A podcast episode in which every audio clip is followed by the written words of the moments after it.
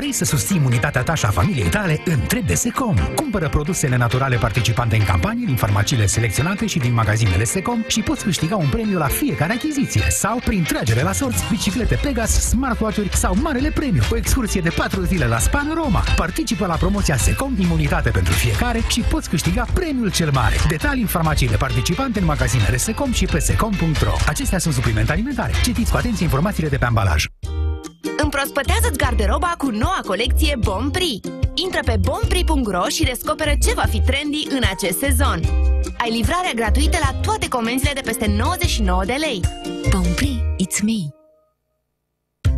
Colegii mei au sesizat. Dentistul meu m-a complimentat. Până și soțul meu a observat. Că dinții mei sunt neschimbați, dar mai albi. Dar mai albi. Mulțumită pastei de dinți. La Calut White and Repair. La Calut White and Repair. La Calut White and Repair conține hidroxiapatită, componentul principal din smaltul dentar. La Calut White and Repair albește dinții fără a deteriora smalțul. La Calut White and Repair. Beneficiu dublu pentru dinții tăi. La Calut White and Repair. Beneficiu dublu pentru dinții tăi.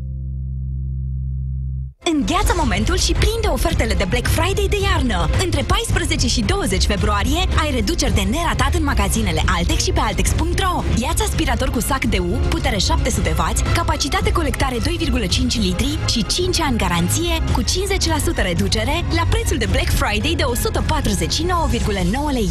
Altex. De două ori diferența la toate produsele. Detalii în regulament. Sindolor Gel nu se aplică în cazul durerilor din dragoste. Dar dacă mă doare spatele și dacă am rămas cu gâtul înțepenit... Masez ușor cu Sindolor. Sindolor Gel conține trei substanțe active și are triplu efect. Analgezic, anestezic, antiinflamator. Sindolor Gel. Două aplicații pe zi, acțiune până la 12 ore. Sindolor Gel. Fără durere, e plăcere. Acesta este un medicament. Citiți cu atenție prospectul. Când e cu tine și te simți bine, faci ce-ți spune inima. Vino la Profi între 11 februarie 10 martie, cumpără produse de minimum 15 lei, scanează cât mai multe bonuri la InfoKiosk și poți câștiga unul dintre cele 15.000 de carduri cadou cu care să-ți iei tot ce-ți dorești. La Profi faci ce-ți spune inima. Începe cu un cadou pentru tine. Ce faci? De ce te-ai întins? Mă doare spatele. Nu ziceai că mergem la țară? Nu știu, mai vedem. Lasă că știu eu. Folosește Dolorgit, gel analgezic și vei fi ca nou. Dolorgit Gel este indicat în tratamentul adjuvant al durerilor musculare și articulare acute. Și cum te simți? Sunt gata. Dolorgit chiar m-a ajutat. Dolorgit ține durerea departe. Vino luna februarie în farmaciile Helmnet și beneficiezi de 20% reducere la orice produs Dolorgit Gel. Ce aveți pentru respirație? Ah, cred că știu de ce aveți nevoie. Pentru respirație urât-mirositoare, puteți încerca la Calut Flora. Calut Flora? Numărul ridicat de bacterii din cavitatea bucală poate reprezenta o cauză a apariției respirației urât-mirositoare. Formula specială a gamei la Calut Flora previne mirosul neplăcut din gură și asigură o respirație proaspătă. La Calut. Peste 90 de ani de experiență în îngrijire orală. Europa FM este ora 18.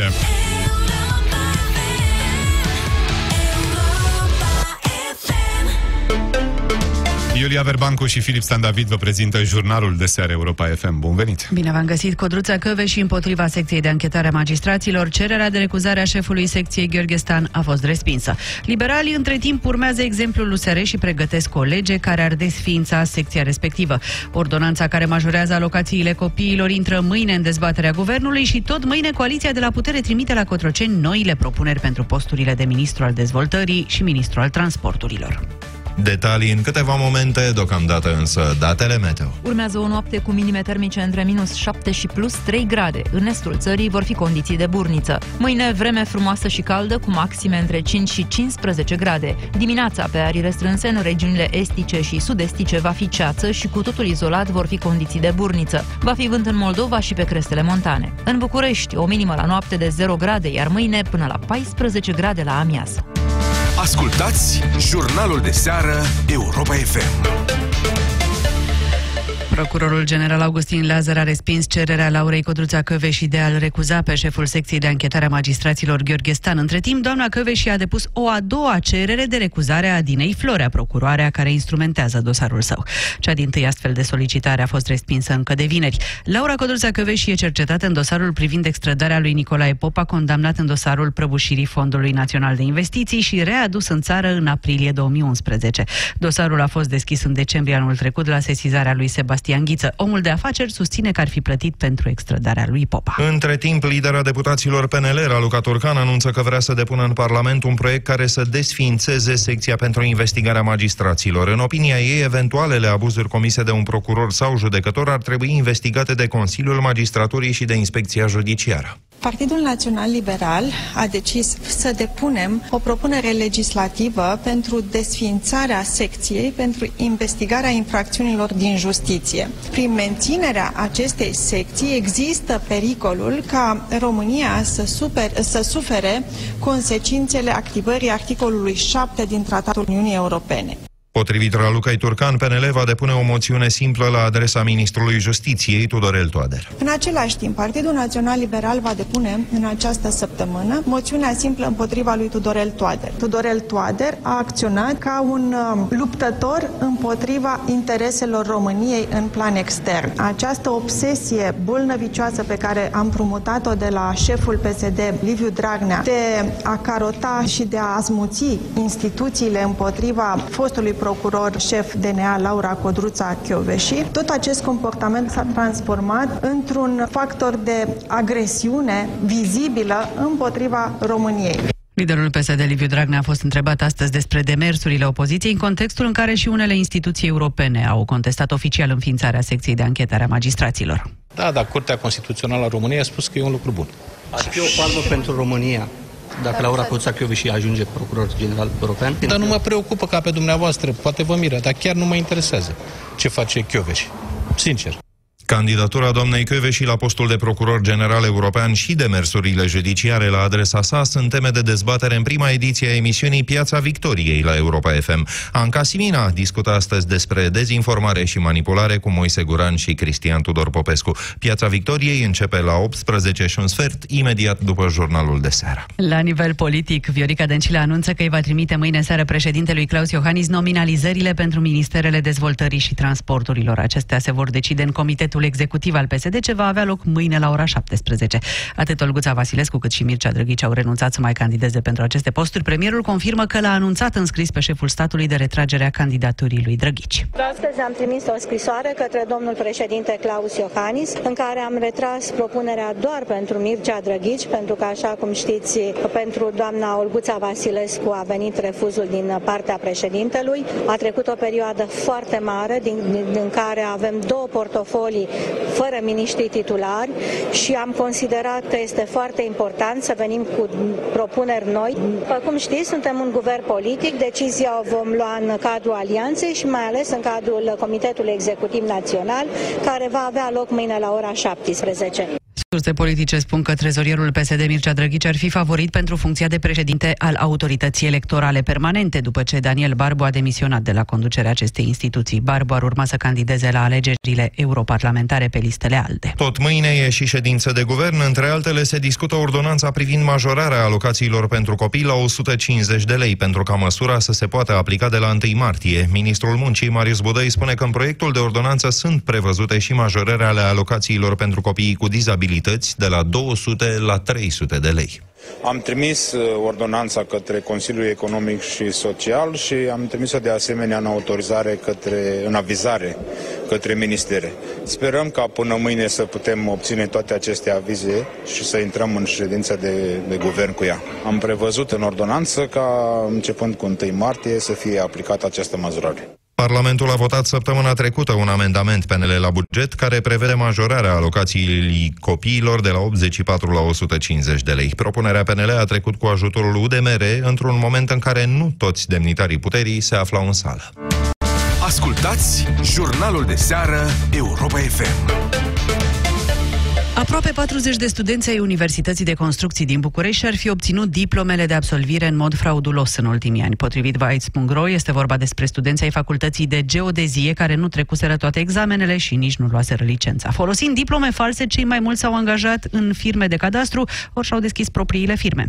Între timp, conducerea Universității de Construcții a anulat respectivele diplome. Știe mai multe Victor Marin. În vara anului trecut, un student înscris la Facultatea de Geodezie din cadrul Universității de Construcții Construcții București a vrut să-și retragă dosarul pentru a se înscrie la altă facultate. Așa a aflat că figura pe lista celor care beneficiau de burse sociale, deși nu ridicase niciun leu. Prin urmare, conducerea universității a pornit o anchetă, spune rectorul Radu Văcăreanu. Există un număr de burse sociale pe care nu le-au încasat studenții noștri care aveau acest drept, ci fusese încasate în mod incorrect de fosta secretară șefă de la Facultatea de Geodezie. A înapoiat banii pe care îi luase în mod uh, incorrect și a dat demisia din postul de secretar șef și implicit și de la universitatea noastră. Cu totul, prejudiciul era de 60.000 de lei și după ce a făcut plângere la poliție, conducerea universității a cerut un audit intern la Facultatea de Geodezie. Așa au descoperit că secretara cu pricina era responsabilă pentru multe alte ilegalități. Cu ajutorul ei, 39 de studenți au obținut diplome de absolvire fără să treacă toate examenele, inclusiv examenul de licență. Cu diplomele false, cei mai mulți au angajat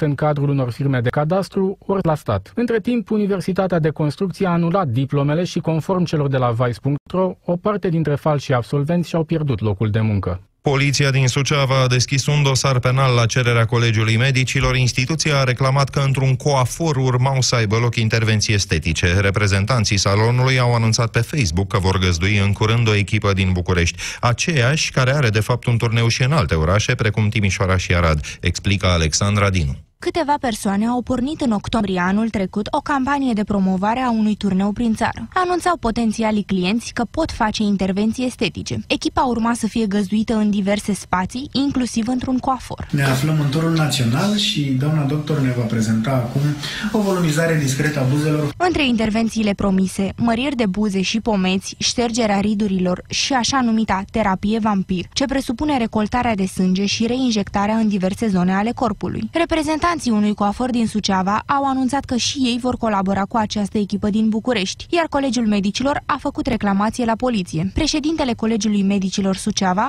Sorin Hâncu. Noi ne-am sesizat că a apărut pe internet o reclamă a unei firme din București care se deplasează în mai multe orașe din țară pentru a practica niște acte de medicină estetică. Pe data de 24 februarie urmau să vină la Suceava și să desfășoare activitatea într-o locație locații complet necorespunzătoare, la un coafor. Între timp, în cazul falsului chirurg estetician italian ce a operat în România, Direcția de Sănătate Publică a închis clinica în care profesa Mateo Politi. Alte trei au acum activitatea suspendată după controlul DSP derulat în 10 clinici private din București. Direcția a dat amenzi de peste 70.000 de lei și anunță că a depus și plângeri penale împotriva celor care au întocmit și verificat codurile de parafale respectivului medic. Într-un alt caz de fraudă, cel de la Spitalul Județean Ilfov, una dintre pacientele falsului medic povestește ziariștilor de la Libertatea prin ce a trecut. M-a cusut și și descusut de trei ori, spune femeia care a născut la Spitalul Județean Ilfov prin cezariană și care a fost operată de la Luca Bărsan. Femeia crede că e imposibil ca medicul care a asistat-o la naștere să nu fi știut că falsa rezidentă nu avea studii de specialitate. Anca Grădinaru. Până acum, trei paciente au povestit despre rolul pe care îl avea așa zisa doctoriță în sala de nașteri. De cele mai multe ori era mâna a doua la operațiile de cezariană. Ultima mărturisire este a unei femei care a născut în 2012. Ea spune că falsa Fosta rezidentă a avut nevoie de aproape două ore și jumătate ca să îi închidă operația. Când a trebuit să mă închidă, i-a arătat cum se coase. Urma a lăsat-o pe ea să coase și a zis că nu e bine și a mai arătat un pic. După care domnul doctor a ieșit și a lăsat-o singură cu mine. Iar de la jumătatea operației până la final m-a cusut și m-a descusut de trei ori că zicea că nu este bine.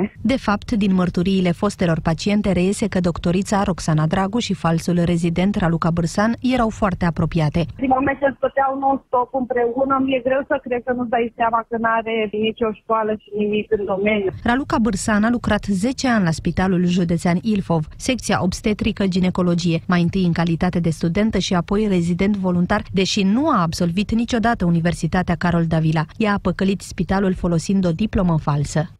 Primele estimări ale Parlamentului European privind rezultatul alegerilor pentru viitorul legislativ al Uniunii arată că tot popularii vor obține cele mai multe voturi. Însă, raportat la numărul de mandate de acum, popularii vor pierde locuri, la fel și socialiștii care ar putea ocupa poziția a doua.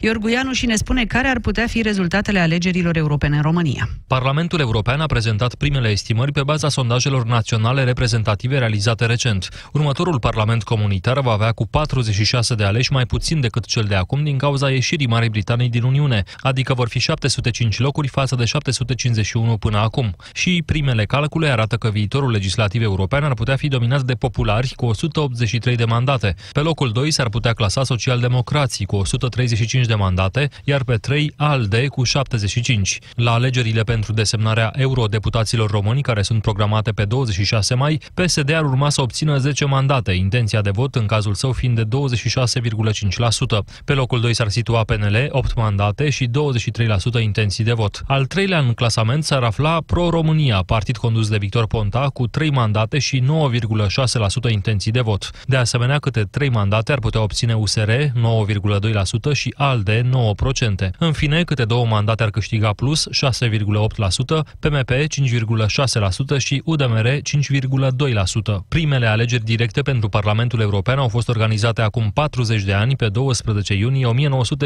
1979. Anul acesta, cetățenii europeni își vor alege eurodeputații între 23 și 26 mai. Știrile din sport acum cu Vasile Constantin. Bună seara, Toni Conceição nu mai este antrenorul lui CFR Cluj. Tehnicianul portughez a fost concediat astăzi din cauza rezultatelor slabe din acest an, chiar dacă echipa este încă pe primul loc, anunță Digisport. Ardelenii n-au câștigat niciunul dintre cele trei meciuri după reluarea ligii întâi, aseară remizând 1-1 cu Astra Giurgiu. Antrenor interimar va fi cel mai probabil Alin Minteoan, care a mai condus echipa de câteva ori, chiar și din postura de principal. Amintim, Antonio Conceição a fost adus la începutul sezonului în locul lui Edi Iordănescu. CFR Cluj este în fruntea clasamentului cu 48 de puncte. Distanța față de rivala FCSB s-ar putea micșora la doar un punct dacă roșii albaștri o vor învinge pe Concordia Chiajna în această seară de la ora 20 în ultima partidă a etapei a 24-a. Cele trei stadioane bucureștene vor fi gata pentru Euro 2020, promite din nou guvernul. Consilierul premierului, fostul capitan al tricolorilor, Gică Popescu, a declarat într-o conferință de presă că arenele Steaua, Rapid și Arcul de Triunf vor putea, putea fi folosite pentru antrenamente și în situația în care vor mai necesita mici retușuri vor fi gata pentru Euro 2020. Chiar dacă nu vor fi gata în totalitate și vor fi în proporție de 90%, dacă vom avea depus încă 3 prosoape, 2 ghivece și 3 cerceafuri, asta nu înseamnă că nu vor fi folosite pe durata întregului campionat european. Dar trebuie înțeles faptul că aceste obiective importante nu le facem pentru Euro 2020. Bineînțeles că dorim să le folosim la Euro 2020 și toate cele trei stadioane care sunt în lucru vor fi operative pentru acest turneu final. Asta înseamnă că echipele care vor veni la București se vor putea antrena pe aceste trei stadioane. Amintim, doar Arena Națională va găzdui meciuri la Euro 2020. Dacă stadionele Ghencea, Giulești și Arcul de Triunf nu vor fi gata la timp, UEFA a rezervat deja câteva baze sportive din jurul Bucureștiului, cum ar fi cele din Berceni, Chiajna sau Mogoșoaia. 18 și un sfert, jurnalul de seară se încheie aici. Începe acum prima ediție a emisiunii de dezbateri Piața Victoriei. Astăzi cu Anca Simina. Bun găsit, Filip! Bun venit tuturor în Piața Victoriei de la Europa FM. O piață fără garduri, fără îngrădiri de orice fel. Ca în fiecare luni de acum înainte, sunt în studio gazetarul și scriitorul Cristian Tudor Popescu și jurnalistul Moise Guran. Vorbim azi despre dezinformare. În politică avem sondaje ipocrite și mesaje mincinoase. În presă vedem tot mai clar în aceste zile cum e cu dezintegrarea tuturor uh, politicienilor și cu uh, denigrarea în general. Și avem un caz concret, cel al fost fostului procuror general Laura Codruța Chioveși. Scrieți-ne pe pagina de Facebook Radio Europa FM sau prin WhatsApp la numărul 0728 111222 de unde vă luați informațiile de la radio, de la televizor, de pe internet, dar și cum vă feriți de intoxicări. Rămâneți cu noi. Începem după publicitate. Tu ce faci pentru mașina ta? Vino la Bosch Car Service. Te așteptăm cu pachete complete de revizie care îți pregătesc mașina pentru orice condiții de drum. În plus, în lunile ianuarie și februarie, pachetul de revizie Gold cu 56 de puncte de verificare îți aduce cadou pe loc o lopată profesională de dezăpezit mașina. Intră chiar acum pe boschcarservice.ro și fă o programare. Bosch Car Service. Pentru mașina ta. Hei, hai să-ți dau un pont. Orice zi începe mai bine cu un mic dejun gustos. Surprinde pe cei mici și înlocuiește clasica omletă cu brioșe pregătite cu ouă bătute și roșii sherry. Iar pentru un desert sănătos, alege Baby Banane. La piața Lidl ai roșii sherry prunișoare la 2,99 lei caserola de 250 de grame și Baby Banane la 7,49 lei kilogramul. Piața Lidl. Prospețime zilnic.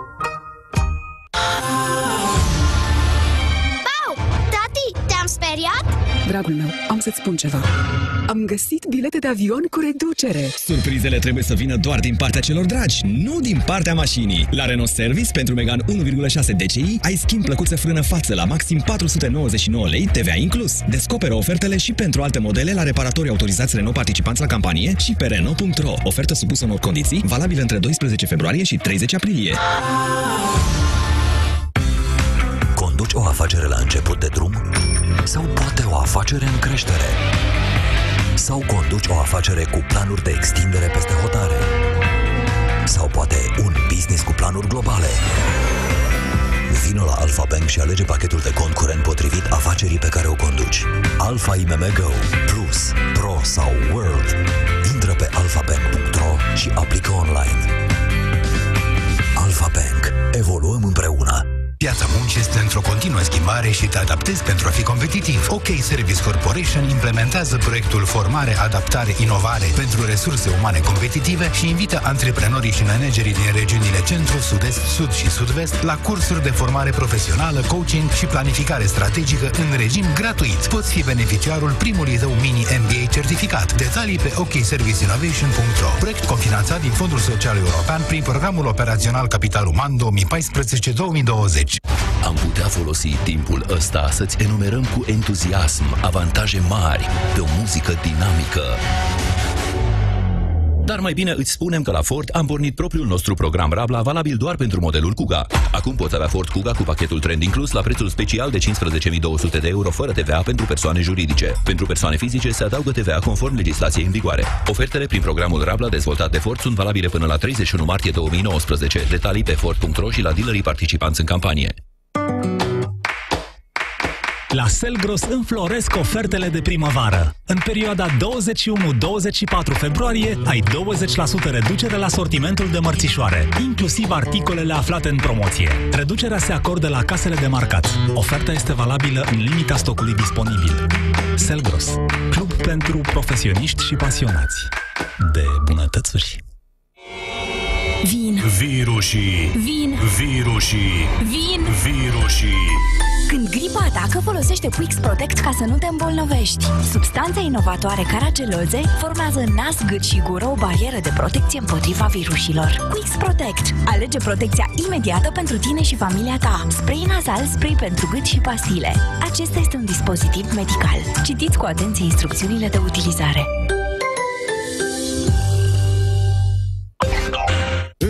Mă mai uit la pozele tale Perfect era că aveai și loc de parcare Cel mai mult mă doare că n-am încercat Ți-am scris prea târziu și deja s-a dat Nu-ți mai cânta de milă. Contactează vânzătorii pe OLX Imobiliare.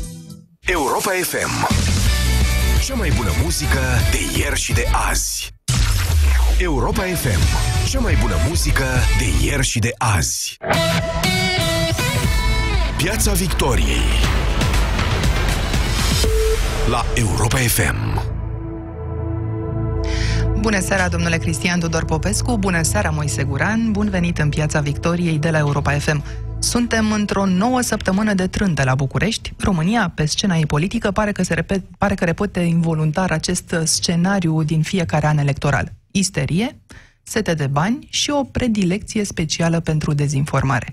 Vă invit să judecați lucrurile alături de noi și să ne scrieți de unde vă luați informațiile și cum vă feriți de intoxicări. Vă așteptăm mesajele pe pagina de Facebook Radio Europa FM și prin WhatsApp la numărul 0728 111 222.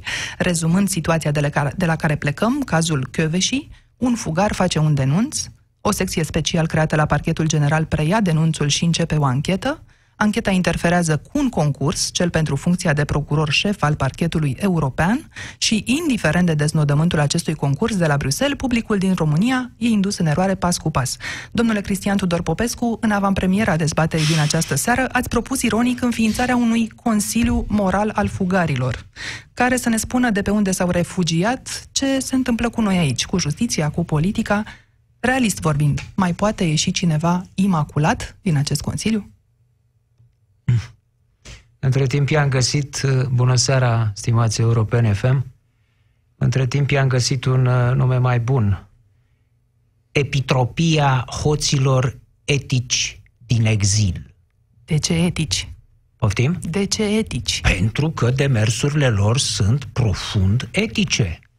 Sunt la nivelul moralei sociale. De aceea le fac aceste demersuri. Domnul uh, Ghiță, doamna Udrea, domnul Popa, de ce fac dânsii demersurile astea? De ce uh, spun, fac uh, dezvăluiri, uh, aduc probe, dau sugestii, de pildă doamna Udrea, să ia șase ani, spune doamna Udrea, despre doamna și minimum șase ani. De ce fac toate astea? Poate. Din prea plinul moral care dă pe din afară. Nu au altă justificare pentru asta, nu? Țin la însănătoșirea societății. Da, dar uh, înainte de a începe să discutăm uh, lucrurile astea, uh, foarte aplicat, Dom'le, vreau să vă sugerez o temă de investigație. Sunteți ziariști de investigație, amândoi. Anca Simina, Moise Guran, Europa FM. Venind încoace cu mașina, pe dreapta, la piciorul podului ăsta mare care se lasă încoace spre uh, basar, pa, pasajul Aurel Vlaicu aici, ce vedem pe dreapta?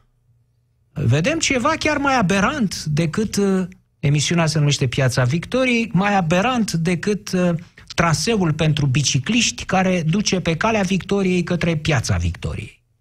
Da? Deci, uh, sau, mă rog, pe acolo.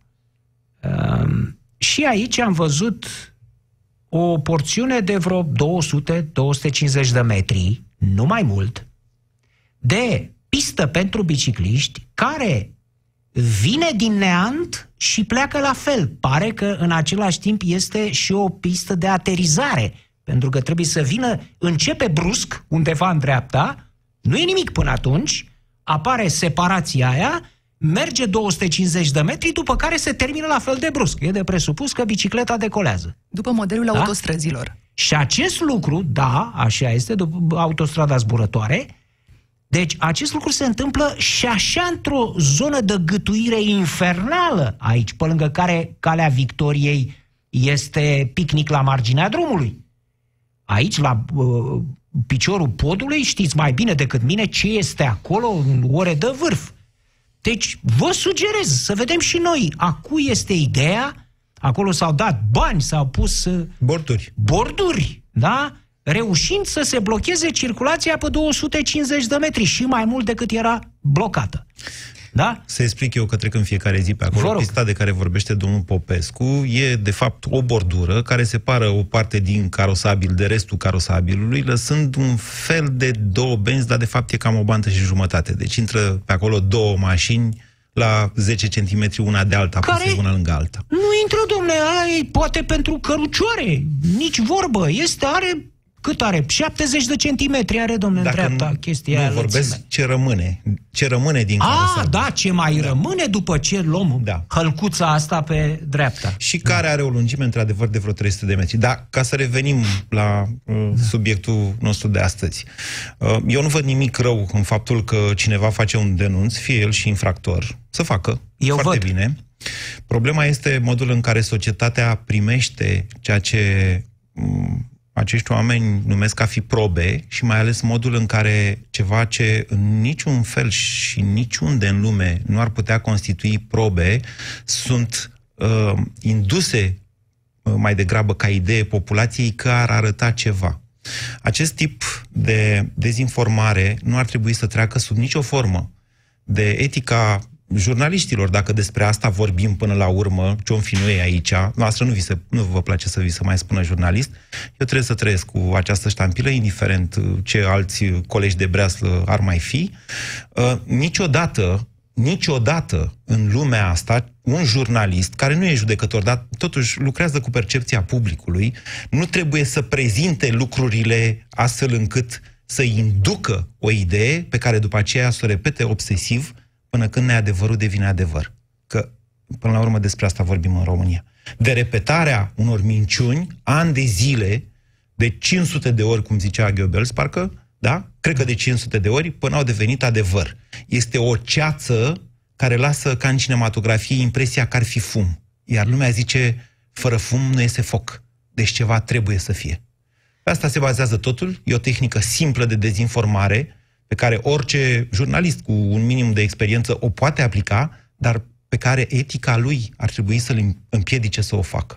Dar, Moise, nu e publicul destul de tăbăcit cât să nu mai cadă în plasa aceasta a propagandei? Adică deștept? Prin tăbăcit înțelegi deștept?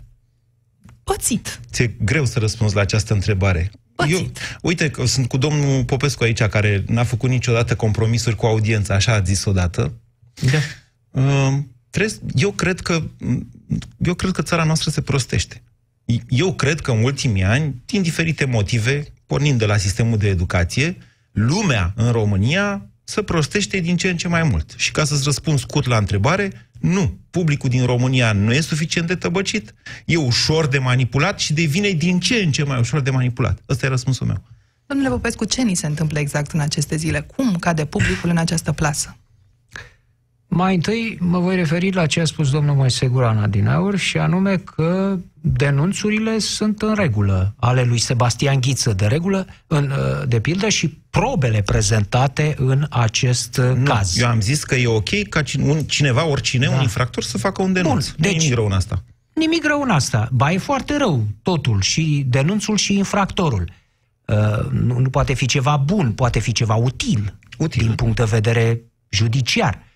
Deci, uh, domnul acesta aduce niște, spune el, n-a văzut nimeni nimic până acum, în public, uh, aduce niște filmulețe, niște fotografii în care, nu-i așa, s-ar găsi uh, fosta șefă DNA de gât cu Sebastian Ghiță, călare pe butoaie și făcând dedicații de melodii pe care să îi le cânte o echipă de lăutari aferenți. Nu? Astea sunt ce am văzut pe titrajul de la niște televiziuni. Că sunt acum, avem, deci, televiziunea Varanul TV, tele, televiziunea Ghiță 1 TV și televiziunea Ghiță 2 TV. Chiar vreți să intrăm așa în la coliziune Ghiță cu ei? Eu nu am nicio problemă dacă dumneavoastră aveți. Care coliziune cu cine? Eu, eu aș prefera să nu mă cobor la nivelul ăla. Vă spun sincer. Bine, Pentru, eu aș vrea să fac, o, să fac o diferențiere între ce facem noi și ce fac ei. Uh, bun, mă cobor eu atunci. Uite, eu, e libertatea eu, am mai, asta. eu am mai coborât în haznale în viața mea, am desfundat și wc într-o perioadă. Deci o să o fac. Okay. Și asta, da? Deci tot ce v-am spus eu, că asta este foarte interesant, uh, s-a putut pe, uh, vedea pe ecranul televiziunii Ghiță 1 TV vreme de ore în șir. Ore în șir au apărut aceste titraje în imediat, în curând, la ora 22, și în rochie roșie, în cramă, cu Sebastian Ghiță de gât, cu dedicații și mai departe. După care, la ora 21, nimic, la ora 22, nimic, la ora 23 deja aveam cazul divorțului cântăreței populare. Poate la ora 24. Poftim? Poate a fost ceva la nu, ora 24. n-a fost nimic. Deci cum se procedează? Aceste lucruri repetate pe ecran, cuvintele acestea, se transformă în imagine. În senzație. În capul, da. Dacă întreb niște oameni după aceea, îți pot spune, Ai văzut-o, mă, pe și în rochie roșie în cramă? Nu. Păi am văzut-o eu, domne. Omul poate să jure că a văzut-o, nu a văzut nimic. A auzit, a citit pe ecran de nu știu câte ori cu pulsațiile acestea galbene. Modalitatea asta în presa veche de ziar din anii 90, știți cum funcționa? Se spunea așa, uh, Popescu are o vilă în domenii și una la Breza. Uh, avem toate datele și venim data viitoare, zdrobitor, zice numărul viitor, zdrobitor, venim cu mărturii ale vecinilor, cu fotografii și tot ce trebuie. În numărul viitor să dădeau basme de frații Grim. Nu se dădea nimic, dar rămânea proiecția. Vedeți? Să creezi o umbră mai mare decât textul. Venim noi în numărul viitor. Același mecanism este și ăsta. Și dacă Popescu este persoană publică, nu este el oare obligat să dea un răspuns între timp, chiar dacă nu apare ba, concret da. o acuzație? Păi dacă nu dă un răspuns, asta se numește în manipulare argumentum ex silentio. A tăcut, deci e vinovat. Ai tăcut 5 minute 30 de secunde, nu 24 de ore, imediat urlă respectivii, tace, e vinovat. Doamna Chioveș și prin... Nu o clipă, da. domnul Apropo de ce spuneați noastră cu probele alea, da? Da. Vreau și eu să pun în discuție o situație cu privire la logică. O situație logică, da? Păi au fost invalidate probe în procese acum de curând, au fost scoase din procese probe făcute de SRI, da. prin înregistrare uh, de organul statului, cu scule profesioniste. Uh. Nu s-a spus... Nu, de, de singurul organ care avea aparatura necesară necesară, să exact, nu, exact. Neexistând două infrastructuri exact. de înregistrări. În ce dosar au scos? Trebuie să găsească, trebuie să găsească altele acum. Uh, în scapă în momentul în, ăsta, Într-un da. dosar acum. Deci, prin hotărârea Curții Constituționale, sunt invalidate, iată, probe care au fost produse, nu se spune că ele sunt în neregulă, că sunt false. Pentru simplul fapt că au fost executate de SRI și nu sunt valide, ca așa spune Curtea Constituțională, ele sunt, sunt înlăturate, domnule. Atunci cum pot fi valabile probele, așa zis, prezentate de individul fugit din țară, dat sub urmărire Interpol, care trimite niște, așa zise, probe. Astea sunt valide? Păi ce le-a făcut SRI-ul? Le-a făcut SRI-ul? Nu, Ei. sunt făcute de Sebastian Ghiță. Deci, deci, sunt, nu, me, deci nu există o decizie a Curții Constituționale nu, domne, deci Sebastian Ghiță. omul este, trezește încredere, e firesc să fie, nu? La SRI, nu. Le aruncăm probele SRI-ului și, în schimb, le considerăm valabile, fără niciun fel de problemă, pe cele ale uh, fugitului Ghiță. La televizor. Logic. La Încă televizor. n-au fost validate de vreo instanță, dar la televizor, așa cum spuneți, procesul se duce în mod paralel. Chiar dacă și încheiat. în instanță n-avem S-a încheiat, proces. S-a încheiat procesul la televizor, el continuă așa. Da, deci ce spune dom- domnul Popescu? Dar atenție, doamna Chioveși apare foarte, vorbește foarte rar. Folosind acum argumentul dumneavoastră. Da. da? Tăcerea Da. acuză, da? Da. Ok. Doamna Chioveși vorbește foarte rar. Ce ar trebui să facă? În fiecare zi să intre Nu. la Antena 3 și să spună... Evident nu. Doamne, Cum ei o să au, facă ei așa au, ceva? au făcut un Photoshop acolo, au spus că am, f- l-am făcut noi abuziv, cine a înțeles, a înțeles, cine nu, nu. și l-au ținut, sub pretextul unei discuții cu Vlad Cosma, ăla l-au ținut minute în șir, o poză cu chiove și în cramă, mă înțelegeți? Am publicat-o eu după Am ce am văzut, scris da. fals pe ea. Adică, doamne, a înțeles Sinistru. lumea. Noi am spus, s-a înțeles, nu contează. Dar, încă o dată, acestea sunt tehnici, uh, cum să zic eu, rudimentare de manipulare, care se bazează, care jignesc inteligența oricărui om care nu are nevoie de școală pentru asta. E vorba de bun simț aici. Niște chestii care se văd. De ce presupuneți că publicul acesta nu-și poate căuta singur informațiile și nu a ajuns la verdictul pe care prezentatorii TV l-au dat deja? Nu știm la ce verdict au Pentru ajuns. că, pentru că publicul este vulnerabil la informația viciată, la informația alterată, informația. La, mă rog, nici nu știu cum să o numesc. Senzație, pentru că i-am este- zis eu. Senzație e un termen mai bun decât informație. Asta e un termen abuziv. Uh, Sunt atâtea și atâtea alegații, ziceri, uh, pe ecranele televizoarelor în special, care sunt numite informații. Cu tare contrazice informația. Ce e o informație? Știți Îi că... putem spune afirmație? Afirmație, și ăsta e un termen foarte... Da, e o afirmație, nu e o informație. O informație înseamnă ceva ce poate fi verificat oriunde, aici sau în Groenlanda, sau în Statele Unite, sau oriunde. Care are deci, miez și care pornește de la faptă. Exact. Pleacă de la niște fapte, sunt niște date acolo, date, nu păreri, nu ziceri ale lui X, ale lui Y. Asta nu este o informație. În momentul în care Evanghelie Marian spune, eu vă zic sigur că oamenii ăștia, precum Coldea și Chioveși, nu mai aparțin statului român, ci aparțin unor servicii de străinătate. Spune domnul Evanghelie. Asta este titrată informație bombă. A zis Evanghelie. Pe ce bază? Vreo, e o zicere a cuiva și, și nimic faptul, altceva. Însuși da. faptul că o spune Marian Evanghelie nu e de natură să ne îndepărteze de a crede? E, aici e problema. Aici e problema. Publicul este vulnerabil la informație alterată, așa cum este vulnerabil la junk food.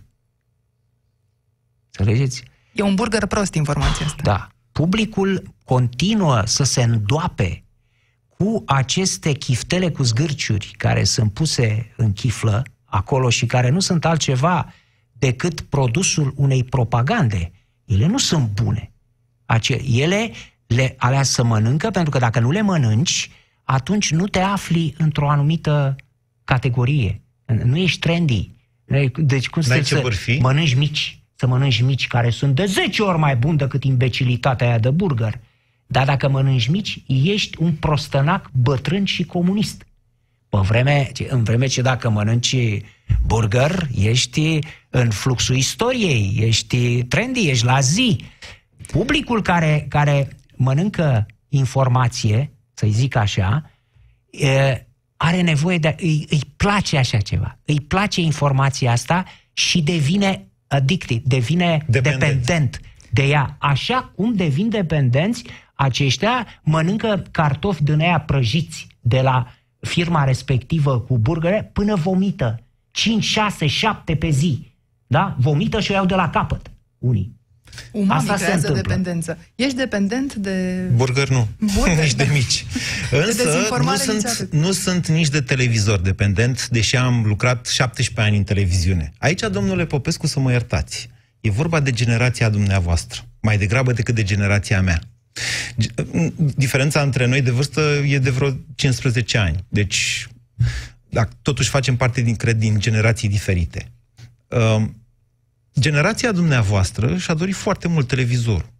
Când au apărut televizoarele în anii 70, când s-a creat așa, toată lumea voia televizor, cine avea televizor avea o minune în casă.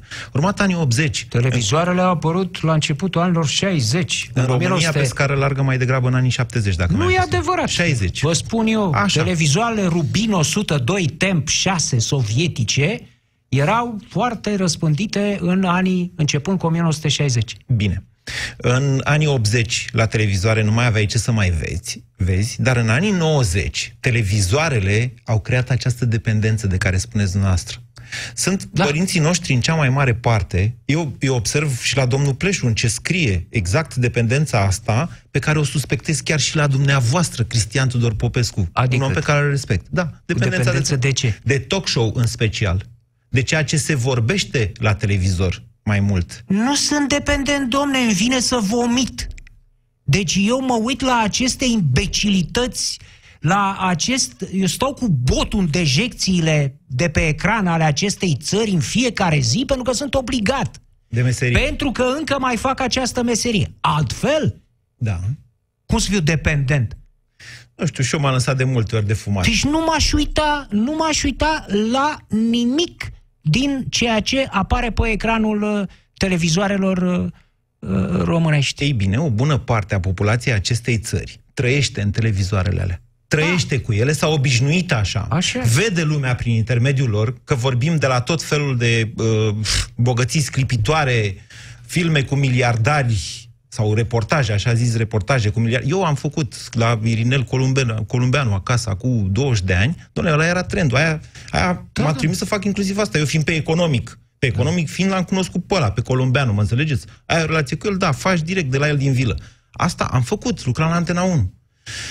Până la exact acest tip de bârfă, de fabricație, un Photoshop absolut rudimentar, am zis, nu știu cum să zic, încerc să păstrez totuși un nivel al limbajului, da? care spui oamenilor, ia să ne imaginăm cum ar arăta Chioveși în cramalul ăla. Ia uite, uite, uite, uite așa, uite la masă, ia, fiți atenți la sticlele alea din spate. Mă înțelegeți? Ah. Problema adevărată este că nu avem soluții. Am început discuția de când timp am avem început. soluții. Nu avem soluții, domnule Popescu. Până acum am vorbit Bine, de nicio n-avem soluție. soluții. Mai discutăm, mai continuăm discuția Hai să auzim. atunci? Care, care e Păi a soluția? spus că nu avem soluții. Ce să ne mai... Punem mâinile pe piept și am terminat, da? Ia să vă Până una alta, spun ascultătorii noștri, Moise, că nu e vorba de generație. E Mm. vorba de educație. Mm? Eu știu, eu știu dacă e așa. Înțelepți? Ba, e, mă, mă bucur că au spus asta, pentru că eram pe punctul, gând la gând, cu bucurie, să vă spun că eu nu mă simt solidar cu generația în care mă încadrați dumneavoastră. Mă îndoiesc că va simți cu cineva solidar. la Asta e, asta Vreau e să o sunteți observație Popescu. bună. Așa. Da. Deci e, nu sunt... Pot foarte bine să găsesc niște oameni mult mai tineri decât mine, uh, cu care să fiu solidar, uh, sau pot să fiu cu unii care sunt mult mai bătrâni decât mine.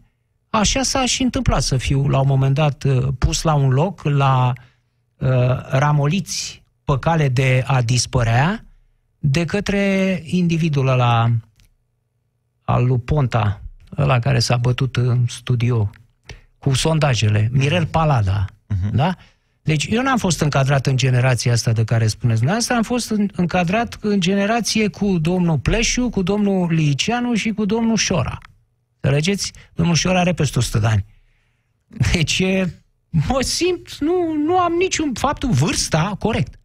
Vârsta Asta n-are spun. nicio relevanță. Vârsta nu are relevanță, are relevanță educația, nu generația, să pot găsi tot felul de specimene în toate palierele de vârstă. Ne spune și doamna Mariana Mitru pe Facebook că părinții domniei sale au, uh, tele, aveau televizor în anii Da, sunt 60. excepții Uh, notabile. Domnia sa are peste 60 de ani și iată, nu se uită la televizor. Nu știu dacă e vorba de excepție, e vorba despre cei care ne ascultă. Asculți Piața Victoriei. Acum la Europa FM. Dați-mi voie așa să vă spun, ca cititor de audiențe TV, că tot am început. Uh, știu audiențele TV din 1999, de când m-am înga- angajat la televiziune și până în 2016, când am părăsit-o. În acest lung interval de 17 ani, în fiecare zi, am văzut împărțirea publicului și modul în care, la minut, publicul închide sau deschide televizoarele, că se vede acolo consumul, Total TV, îi zic ei. Da. Zim. Indiferent de mediu, totuși, vorbim aici de dezinformare. Nu, nu se petrece numai la televizor. Nu, acolo se petrece cea mai mare parte a dezinformării. Pe internet e un pic altceva. Dacă vrei, aș, sigur că da, vorbim și despre internet, că oricum căutăm soluții. Eu cred că aia e soluția. Dar Și nu e vorba atât de locul în care se petrece sau mediul în care bă, o observăm mai bine, ci de cine e în spate.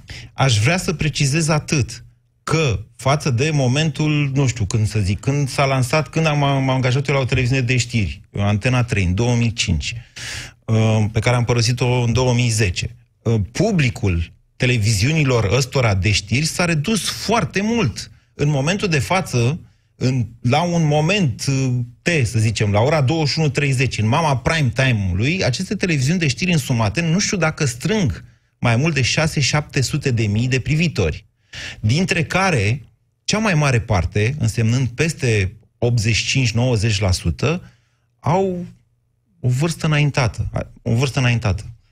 Au peste vârsta noastră, pot să zic așa? Nu spunem care e vârsta noastră. Vârsta mea e înapoiată, domnule. Haideți Deci- să fim de acord că vârsta nu contează foarte tare în această Da. discuție. Rețeta pe care Donald Trump și Victor Orban o folosesc cu succes în ultimii ani e o cunoscută tehnică de discreditare în cinci pași. Afirmație, și ați menționat-o mai devreme, negare, și ați menționat și lucrul acesta atunci când uh, e cazul, urmează alți trei. Suspansul, discreditarea propriu-zisă și revendicarea victoriei. Întâi și întâi ne întrebăm unde suntem, în acest lanț, acum, în acest caz de care vorbim, și doi, cui folosește, domnule Popescu. Lucrurile astea le-am văzut la noi înainte să le inventariem la Trump. Nu sunt noi, nu au apărut în 2018-2019 acum. Ce au în, în plus? Care este diferența în acest moment? Diferența este atacarea Uniunii Europene din interiorul României. Asta nu s-a întâmplat până acum în propaganda politică și de partid de după 1990, 1989. Nu s-a întâmplat. Avem un new entry, o, un element nou. De pildă, uitați-vă până unde se poate merge în această direcție. Aici nu mai este vorba de, de inteligență, de rațiune înaltă, de mai știu eu, de cunoaștere de politică și mai departe. E vorba de bun simț. Avem o situație. O femeie face acum cam ceea ce a făcut Simona Halep. Adică, prin propriile mijloace, exclusiv prin propriile mijloace, fără niciun sprijin de la statul român, exact așa cum a fost în cazul Simonei Halep, este pe punctul de a ajunge în vârful unei instituții europene de rang foarte înalt. Da? În cazul Simonei Halep, România, statul român, nu a ajutat-o cu nimic. În cazul Laurei Codruța Chioveși, nu numai că nu o ajută, încearcă să îi rupă picioarele. De ce? De ce? Pentru că are ceva cu Laura Codruța și bineînțeles că are. Dar nu acesta este obiectivul principal. Obiectivul principal este un nou atac la adresa Uniunii Europene. Cui folosește că începe campania? Uitați-vă puțin, deci, domnul Dragnea produce această replică. Să o ascultăm. Poate să candideze Laura Căruța și pentru funcția de procuror șef european în condițiile în care este pusă sub acuzare de secția specială? E problema dumnei. Ar trebui să o susțină România sau ar trebui să-și dea candidatura? Dar ce suntem la Eurovision? Nu știu ce va face guvernul, evit să fac comentarii aici, pentru că aș vorbi despre dublă măsură, da? Repet, nefiind Eurovision, nu vreau să vorbesc eu de susținerea României. Eurovision, Euro... o poziție destul de înaltă. Tocmai de aceea cred că trebuie să fie niște candidați respectabili răspundeți acuzațiilor potrivit cărora dumneavoastră ați fi în spatele chemării Laurei Codruța și la această secție specială? Eu nu cred că vreun om politic poate să fie în spatele unei structuri a parchetului care culmea este singura care n-a fost numită politic. Îl credeți pe domnul Dragnea? Continuați-vă ideea. Problema nu, dacă nu e dacă îl cred eu, în legătură cu ce să-l cred.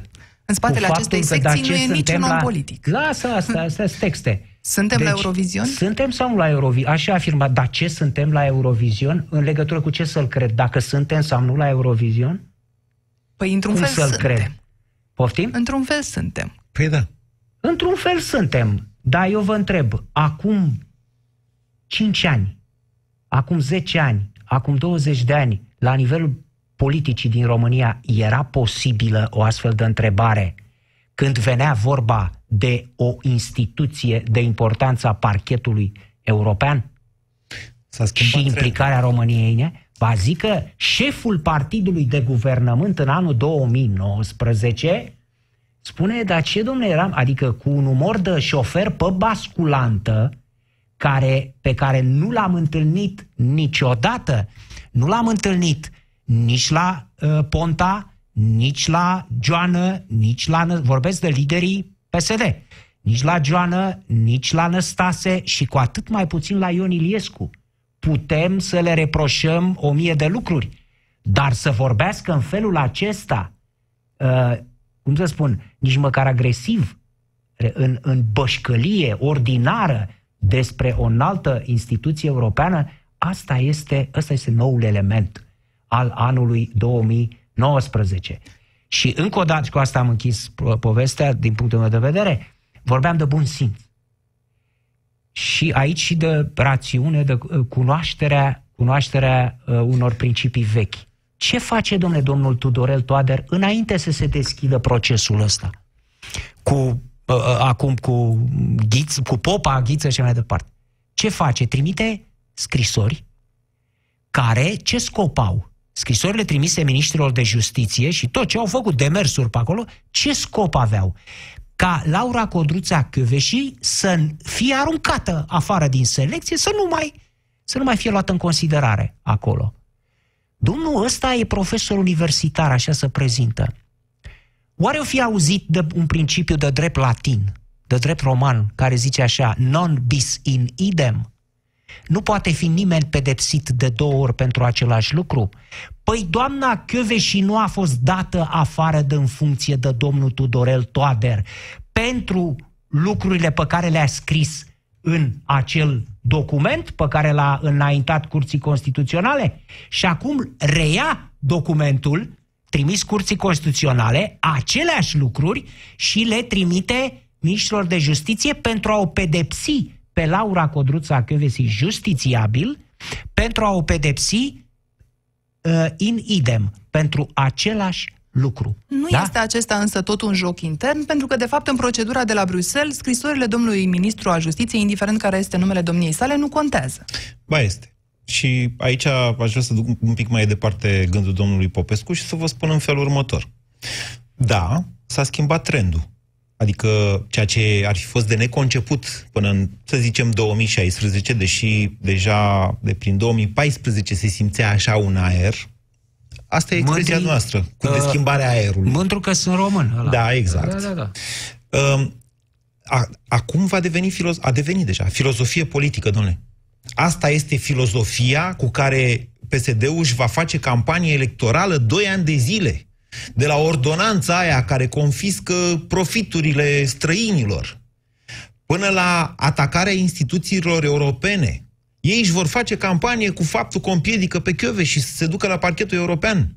Ba mai mult decât atât, să vedeți cum o fi, că e o problemă cu secția asta specială și e o problemă mare și deja au atacat-o magistrații pe, uh, la Curtea de Justiție a UE, să vedeți cum o fi când o veni, dacă o veni, eu cred că va veni, dar după alegeri, când o veni Comisia Europeană și va zice, măi, voi nu mai îndepliniți condițiile pentru care noi vă putem da fonduri europene. Prima condiție este să ai o justiție liberă care să ți le apere. În momentul în care zice MCVO, Comisia de la Veneția, Greco, că secția aia specială este, numi, este instrument politic de presiune asupra magistraților, s-a terminat. Altfel spus, și încerc, asta încerc să vă spun, e că tot acest atac împotriva Codruței Chiove și chiar dacă ea reușește să ajungă procuror european, poate ricoșa foarte periculos în suspendarea dreptului României de, vet, de vot în, în, în Consiliul European și în suspendarea fondurilor europene. Te contrazic, aici își... sunt și alte pârghii pe care Comisia le are și nu trebuie să se ajungă neapărat la activarea articolului 7, care presupune unanimitate greu. Te contrazic greu. aici, România nu este Polonia, Polonia a intrat fără MCV. România Uh, statutul de, de membru al UE este condiționat de acele MCV. Altfel spus, decizia e la, la Comisia Europeană, nu la articolul 7. Asta am și spus. Comisia Europeană are alte pârghii, Iacă. nu e nevoie se să se ajungă MCV. la articolul 7. Ăla e pârghia. Uh, dar uh, până acolo, Moise, e evident că instituțiile europene sunt aduse în această discuție, mai au forța să pareze în uh, manipulările interne, în general în toate țările astea? Mai poate salva vreo instituție europeană sau românească Mai. adevărul? Deci, în felul următor, uh, și NATO și Uniunea Europeană sunt uh, două organisme foarte depășite de situație, făcut niște grupuri pe Facebook, niște chestii în care încearcă să apere adevărul, să, să desfacă dezinformările astea, sunt foarte puțin gustate, că n-au aceea zeamă precum burgăria aia de care vorbea domnul Popescu n-au niciun, n-are niciun far, un farmec să spună că nu e adevărat ce, ce scriu ea. În vreme ce în partea altă este o adevărată mașină de război. E război hibrid, îi zice. Așa se poartă în zilele noastre. Nu mai vin tancurile peste noi. Sunt altfel de tancuri care ne ocupă mințile. Asta se întâmplă în momentul de față și nu de azi. În 2016 așa s-au câștigat alegerile. Prin dezangajarea celorlalți tabere adverse, e suficient să arunci noroi în ei și să, băi, să te îndoiești, băi, trebuie doar să nu te mai duci la vot. Și prin angajarea alor tăi. Cu mită electorală, cu exact cu ură, asta. S-a Ce întâmplat. ajunge, domnule Cristian Tudor Popescu, ca să concluzionăm, să distrugă acest putregai al dezinformării? Implicarea, încrederea oamenilor în stat și în justiție, cum spune Moise? Unde suntem noi, ceilalți? Noi, uh, spectatorii. Unde ne duce Eu nu propaganda? pot să vorbesc. P- propaganda duce întotdeauna la un rezultat concret. În asta este Asta este deosebirea, de pildă, între propagandă și artă. Arta nu urmărește un rezultat concret. Nu urmărește ca cineva să-i dea al cuiva în cap pe stradă după ce vede filmul respectiv pe ecran. Dar s-a întâmplat și lucrul ăsta în istorie. Dar arta nu urmărește asta. Propaganda însă urmărește ca vorbele, imaginile, ă, sunetele, tot ce folosește ea, să aibă într-un anume moment un efect în real, să se întâmple niște lucruri, adică rezultatul unor alegeri, cineva să fie ales sau să nu fie ales într-o funcție, să candideze sau nu, cineva să fie luat cu pietre pe stradă sau nu, chiar și așa, să candideze sau nu.